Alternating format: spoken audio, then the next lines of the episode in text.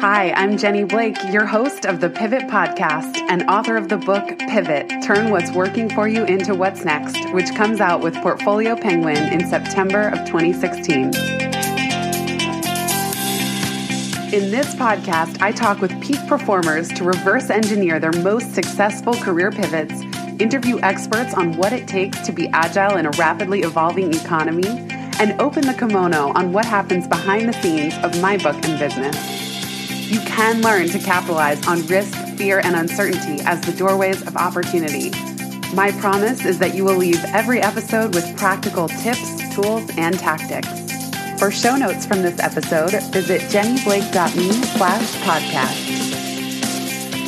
If change is the only constant, then let's get better at it. Here we go.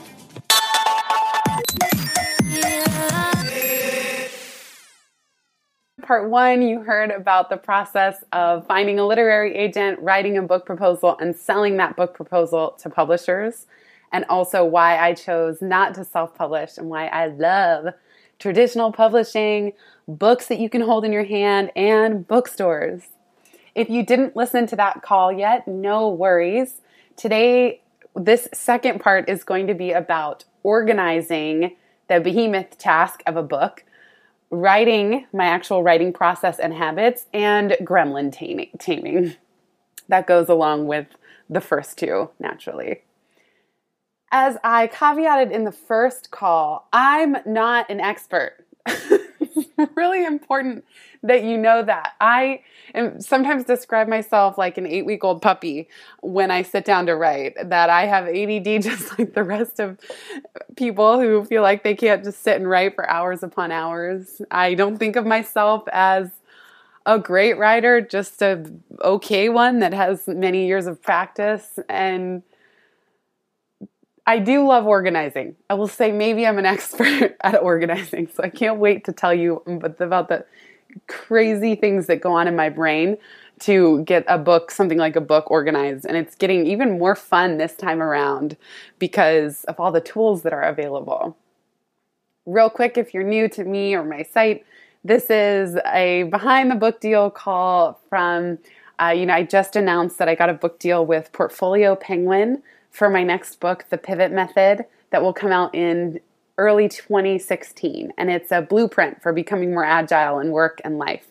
Borrowing principles from Silicon Valley, I will share a three step process for pivoting your career when you've hit a pivot point or a point where you feel kind of bored or restless, or as some people describe it, where your job is absolutely soul crushing. So it can run the gamut.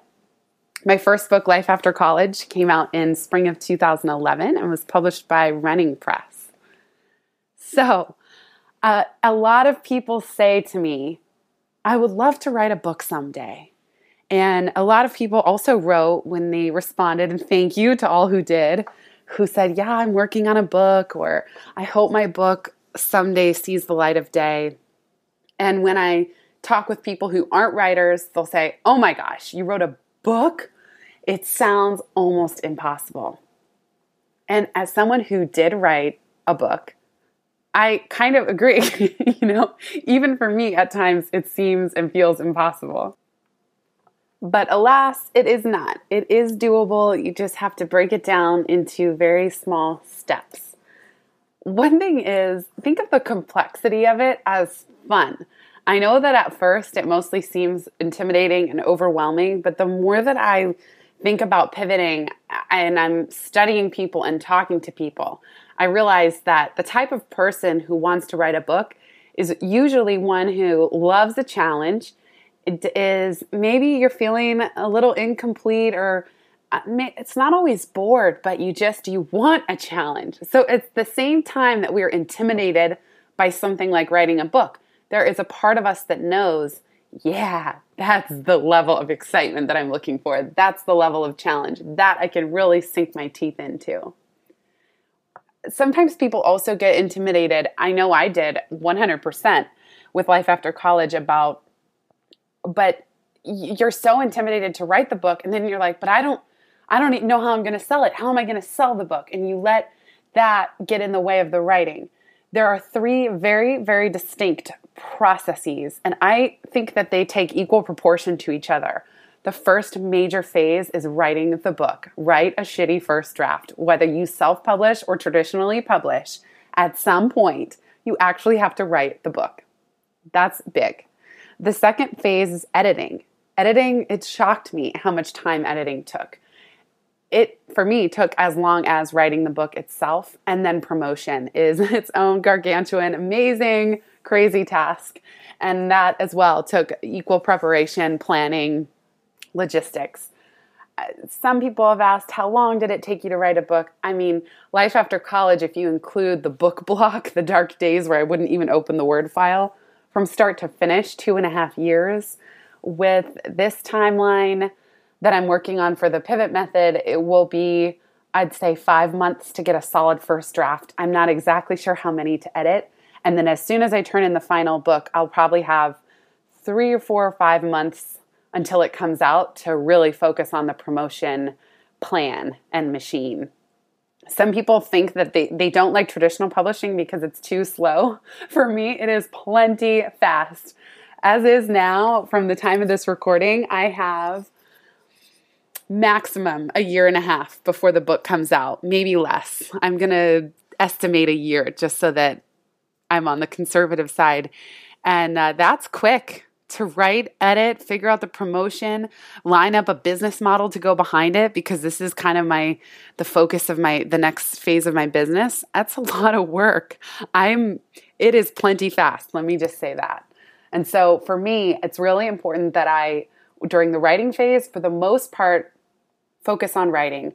I tend to take about 80/20 view of this. 80% of my energy and attention will be on writing and the ideas, but 20% I do have feelers out for promotion. I am clipping into Evernote things about pre orders or I'm watching what other authors are doing. What kind of bonuses are they giving? How are they launching? Who might I partner with? Who might be interested in bulk sales? I do have an eye on all of that, but it's not a main focus and I'm not letting it intimidate me right now. so that's how I was with the first book, too. You can intimidate me, just not right now. Get back to me in six months. Promotion. so, and then as my brother reminded me with Life After College, he said, Jenny, if you only sell one copy of your book, you're still a success. You're still an author. And that was such a great thing to hear. It's so we put so much pressure on ourselves to be successful by all these external metrics sometimes. And for me, it is a wonderful reminder that by the time the book is written, I don't have as much control over it as I would like to think. And again, I'm not a mom or anything, but I think of a book like a kid.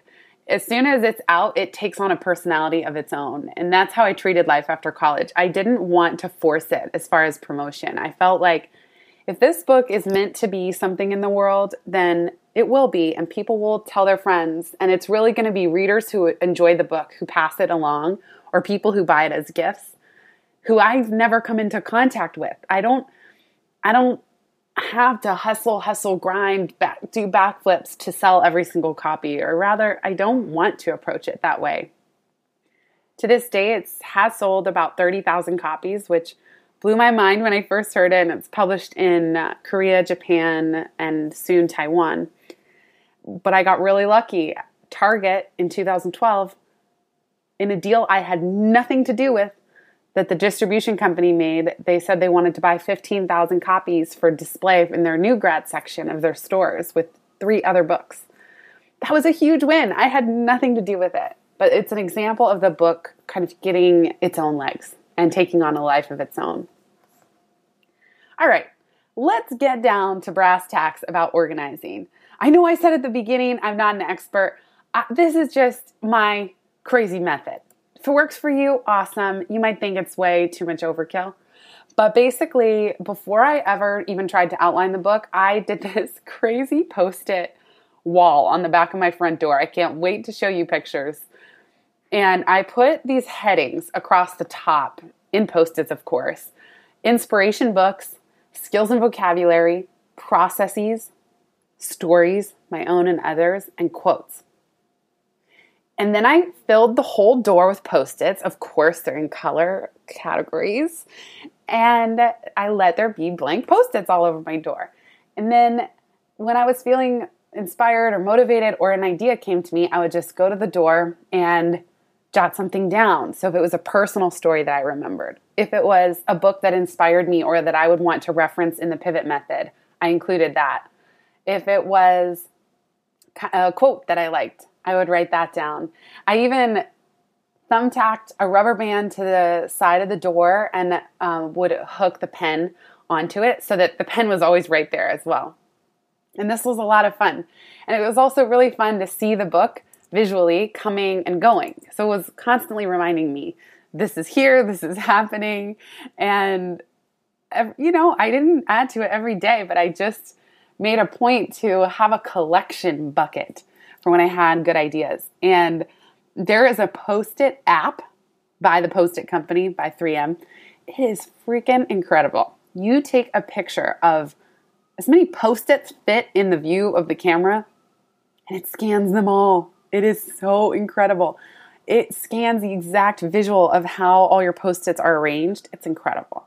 So if you're someone that wants to start with handwritten, but eventually you want it backed up to your phone or available to you on your computer, that can be done with the Post it app. And hat tip to Brad from Skilled Up who told me about that one. So thank you, Brad. Kind of at the same time as I did the door post its, then I also started my Evernote collection buckets. At first, it was five or six. Let me read them to you. I don't know exactly. I had pivot articles, pivot models, pivot quotes, pivot people, pivot books, pivot feedback, pivot fun and media, and pivot book marketing. Those are all separate notebooks. So they're all named actually 5A underscore, 5B underscore, 5C underscore, so that they're all in the same place.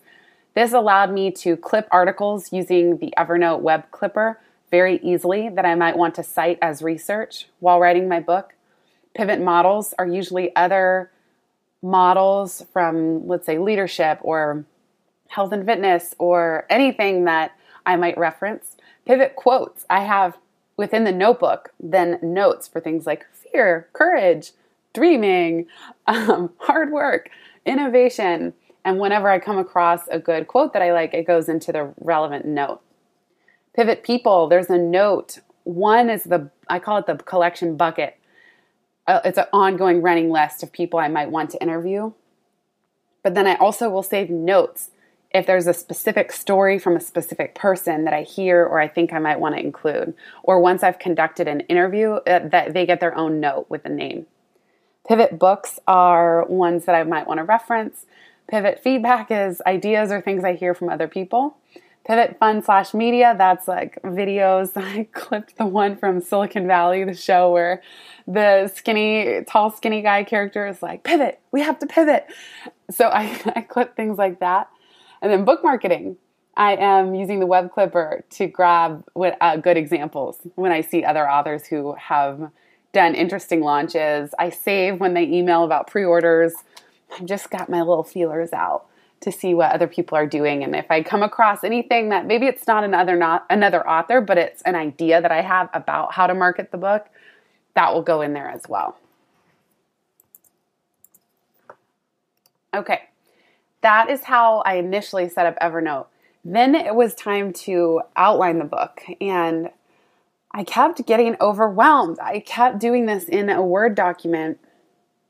Oh, I'll talk about Word versus Scrivener versus Google Docs in a second. I kept trying to outline in a Word document, and I was getting so frustrated. I couldn't wrap my head around it. It just never, I, it just didn't feel complete. Even what I turned into the publisher and what ended up getting a deal was by no means complete. The structure was kind of there, but I could not wrap my head around it. So I live in a studio apartment in New York City. I have minimal wall space. My dad's art is covering most free wall space that there is. I found this half um, sheet. Goodness gracious, what's the word? I have like half a wall, not a big one. I have a little window in my kitchen that looks out and it's beneath the kitchen window, but there's blank wall space kind of next to my couch. Point is, I started outlining with post its once again. So across the top, I just have intro, part one, part two, part three, and end. And then down the left for each of those parts, I would include the chapters that I thought that I wanted to have. Then across, and I'll have to show you a picture of this too, but then across, I would have little topics that might go within that chapter. And I started taking pictures of diagrams that I had sketched out in my notebook. I uploaded them all to one Evernote called Diagrams, and I started labeling those sketches D1, D2, D3, D4.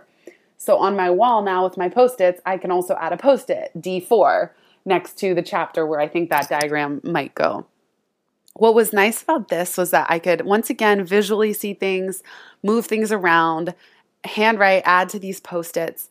I then did scan them using my post it app, but it's nice, it's right behind my desk. So I can swivel my chair around and actually look at them if I want to. But once, and, and what's nice is now when I'm sitting on my couch in the morning having coffee, I can also just look over to my right and see this wall of the book outline. And it's good. It, it kind of prompts me as well like, oh, what might I want to write about this morning? And so then, thanks to Shane Snow, who's one of my favorite new authors that I've discovered, he just wrote a book called Smart Cuts How Hackers, Innovators, and Icons Accelerate Success. That book is so awesome. Just side note, I read it in one day. I literally couldn't put it down. I read it while walking, hardcover. So I'm that annoying person that's not walking while texting. I'm walking while reading a hardcover book. But I loved it. That book was fantastic. There's a ton of overlap actually to things I'll be talking about in the pivot method. Shane, one of his bonuses, if you buy the book, is his writing process. And he described how he outlined the book in a Google spreadsheet for tracking and then set up a Google document for each chapter Hallelujah. That has been the first thing that actually feels like it's working for me. I had a Scrivener file. Scrivener is like Evernote, but for writing a book.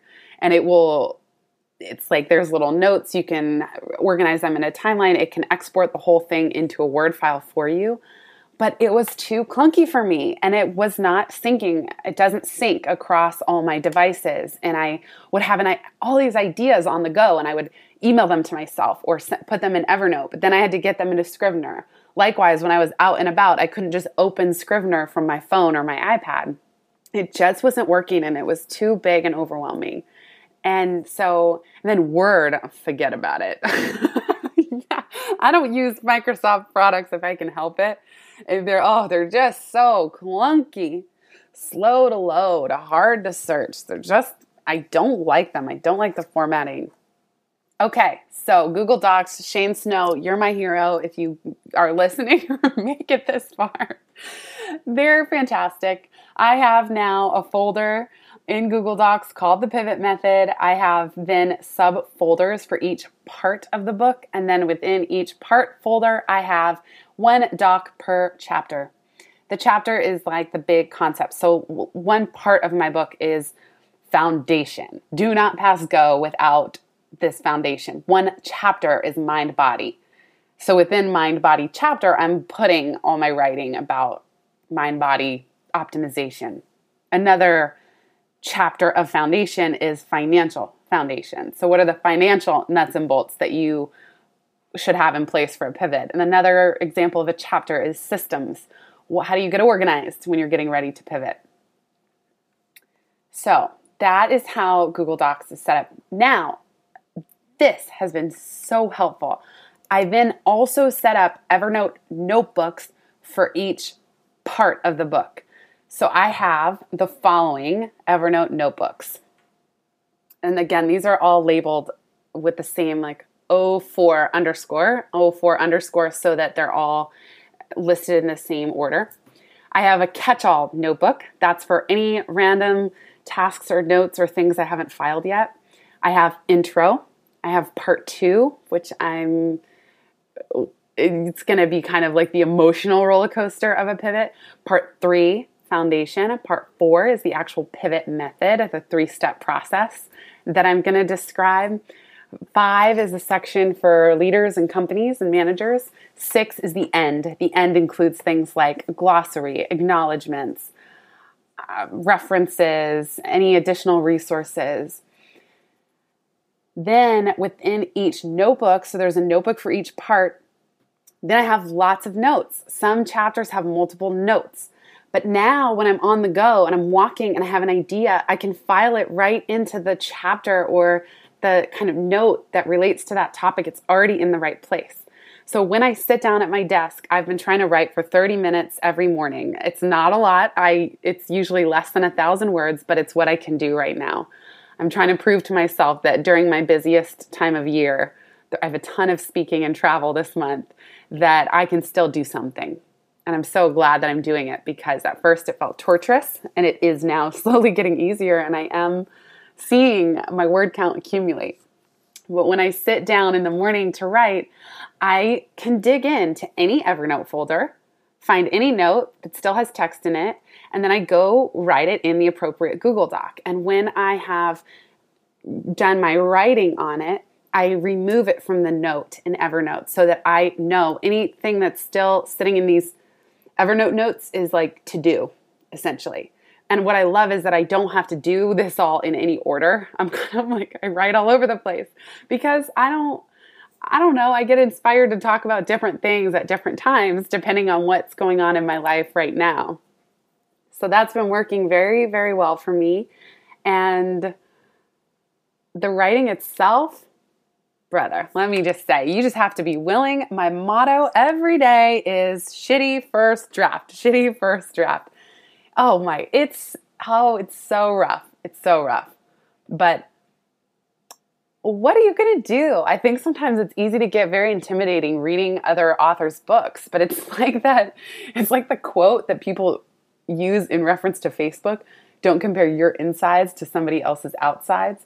It's like, don't compare your shitty first draft to someone else's finished product on your shelf. And every author now, when I read their acknowledgments and they're like, to my editor, this book would be nothing without you. To my husband, thank you for being by my side through the torturous ups and downs of the writing journey. It makes me feel more human. And so my goal every day is just sit and, and write minimum of 30 minutes let it be as shitty as it needs to be and i will edit later I will, it is right now, it's very wordy. Some of it's really stupid. I think there's more than probably I'm going to end up with a lot of crap to cut out. I'm okay with that. Because if you try and write it perfect from the get go, it's just paralyzing. Some of my favorite advice has come from my dad. My dad wrote a book called The Bliss Engine. It's available on Kindle. I helped him edit and, and get that up there with Melissa Ansman, who helped us format. In any case, my dad is, uh, gives great advice. He has great metaphors on this stuff. So I'm going to read you a few of them just because they're so great. One, he said, think of it like you're a winemaker and you have a field of 100,000 grapes, which are ideas, that will make a case of wine, which is a book. He says, each grape is a thought. Got to pick them one way or another. Put them in a big tub, mash them together, then let the juice sit for a while fermenting. Then, second draft time, then third draft, then the final will write itself as it speaks to you asking for clarity of expression of ideas that have reached fruition. I love that. And I think it's very true that the book kind of writes you as much as you write the book. There will come a point where it kind of starts to take on a life of its own. And and, uh, one of the other authors I read, maybe it's Nassim Taleb, said, if I was ever feeling bored or, or feeling like like he wanted to procrastinate when he was writing, he simply did not write that because why would a reader want to read something that you were bored writing? And I try and remember that too. If there's an idea that I'm procrastinating, fleshing out, or writing, maybe I should ditch it because uh, who would want to read that if I don't even want to write it? And I am having a t- so much more fun when I write things that I'm like, ooh, yeah, that, that's really something. Okay, my dad also has this advice Try to separate the harvesting of ideas from the writing of the ideas. Writing is the rational, clear part, but the thinking is the most fun, interesting, and challenging. Thinking and writing are two different mind processes that often get confused. Sometimes they happen at the same time, but often they are separate brain activities. Maybe for a few weeks or months, you're simply recording your thoughts and not writing. Save the writing for later. When you have a group of thoughts assembled, these will give the actual writing an urgency and clarity. My first draft of the Bliss engine was written longhand, printed carefully with a double zero rapidograph using India ink, a very slow device that allowed me to think as I was writing. He also said, if you hit a roadblock on a particular day while at your desk, at home, do the tour, where you walk through the city to at least three of your favorite coffee shops and do a bit of thinking or writing at each one. Take index cards for ideas raining down between stops. When you return home, you have some new juice for actual book text. And that's so fun too because he's right. At any time, we can just get out of our comfort zone, get out of our house, get out of our own head, go talk to people. And while you don't have to share every detail of what you're working on, it's so fun to get people's feedback. Or for me, I'm so fascinated when I meet people. I want to know their story, their pivot story. And that's how I know that for me, this is a great topic because I'm genuinely curious about it. I recently met a man, very successful, very high up in his career. He was at the FBI for 24 years and he pivoted 13 times to different roles within the FBI. So while he was at the same company, and now he's working at a internet security startup company. And so I'm going to interview him for the book, and I can't wait to hear his story about how he decided to make those changes and why he's now at a startup. Last piece of advice from my dad. He said, Another metaphor that occurred to me was a series of horse races, like our big three the Kentucky Derby, the Pre- Kentucky Derby, the Preakness, and the Belmont Stakes. If a horse wins all three, it wins the Triple Crown. Imagine 12 horses in the race, but not necessarily the same ones. Your current basic ideas racing in the Kentucky Derby, your mind. They jostle for position in your idea stream. Then the second race, a few months later, may have the same horses, maybe several new ones, and so forth. At the third race, maybe only three fourths of the original horses, subject headings, ideas come and go. No big deal. They all help one another. That is so cool. That's how I felt when I got the book deal with Penguin, uh, with Portfolio, because I had told myself I was going to start writing about two months prior, but honestly, I was so distracted by the proposal and pitching process that I, um, there's no excuses, but I simply didn't write. I was not writing. I think it's partly because I wasn't disciplined about it, but also I, I was just focused on trying to get the deal.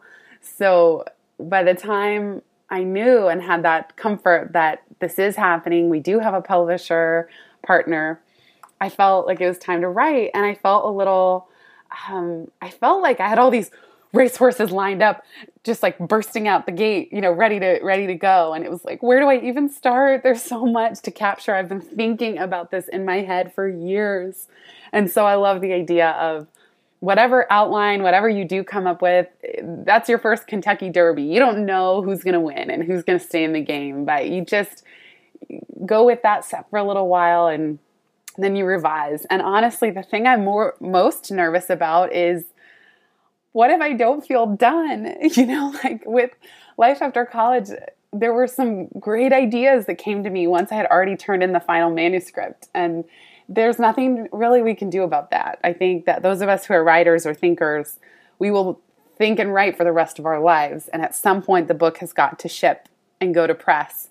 But I'm more nervous, like, oh my God, I have to have all my best ideas captured by April. And what if I have good ones after that? Maybe that's, you know, it's a good problem to have, to have more ideas, but I just want to somehow feel really solid and complete in what I put together. And, um, it's just interesting to see how much a text does change from month to month or ideas or a process. And so, once again, that's why I do not feel that traditional publishing is too slow. I think it's just right because I want to give these these ideas time to marinate and have the good stuff rise to the top and, and have time to really edit out the stuff that isn't needed. Tim Ferriss in the 4-hour work week, he suggests he gave his book to his friends and he said, just circle where you get bored. He didn't ask for other feedback. He just wanted people to indicate as they were reading any point where they got bored. I think that's brilliant. And I'm definitely going to do that. And if any of you are up for being my, let me know when you get bored readers. Let me know. Michael Larsen, my book, one of my earliest book angels, as I'll call him, who I mentioned in the first podcast, he said, when it comes to feedback, you should say to people, don't spare me, spare the reader. Like don't hurt, don't worry about hurting my feelings. This is going to go into a book for the rest of time. like please, please hurt my feelings. Like don't spare me, spare the reader. Spare all the people who are going to hold this in their hands and help me make it really awesome for them. The final piece I promised I would talk about gremlin management. Uh, just I would say get ready. If it's a task as big as a book, the gremlins are going to come out in equal proportion to the task. That's how these things work.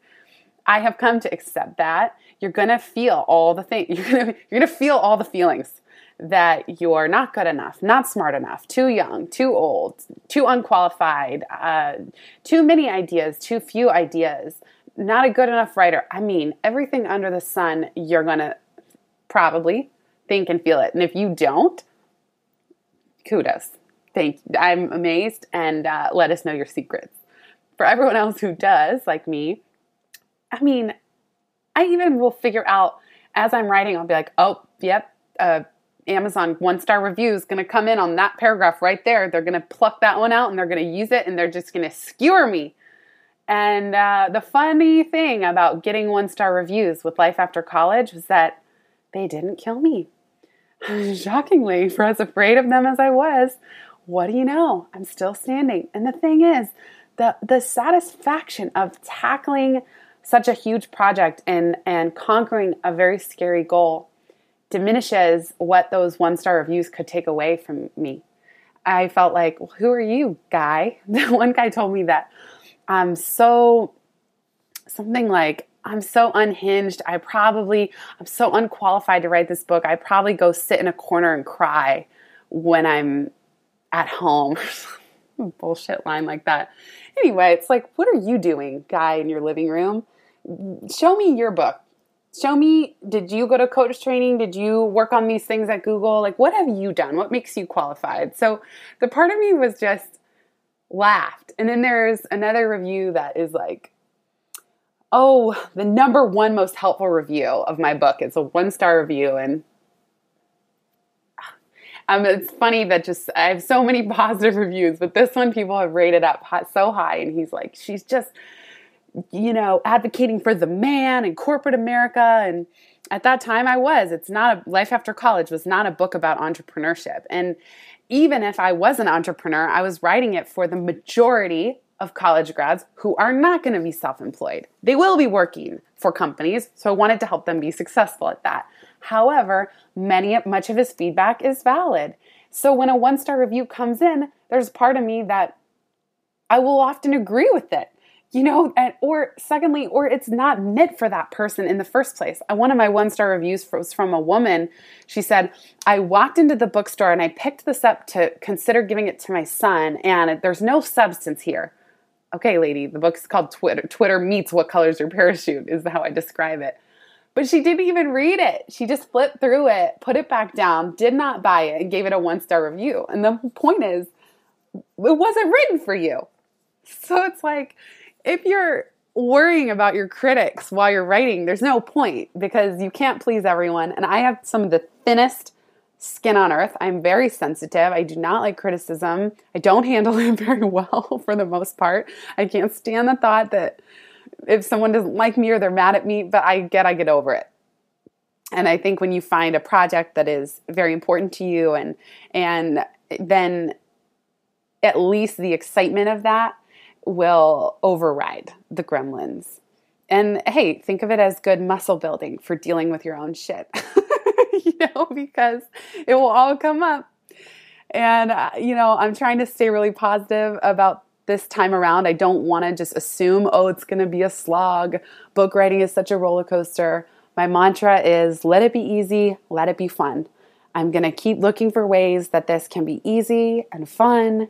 And if I hit a dip, that's okay. I understand, I expect it, but that it's all part of the process. And in the end, it will make for a richer book because I'll have more to bring to the table. And that's certainly been true of the last few years of uh, my own torturous pivot. It's given me a lot of good gristle for the book itself.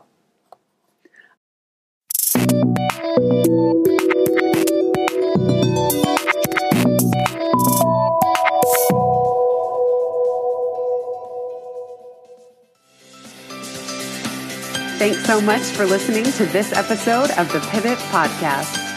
To learn more and get in touch, visit jennyblake.me where I blog about systems at the intersection of mind, body, and business.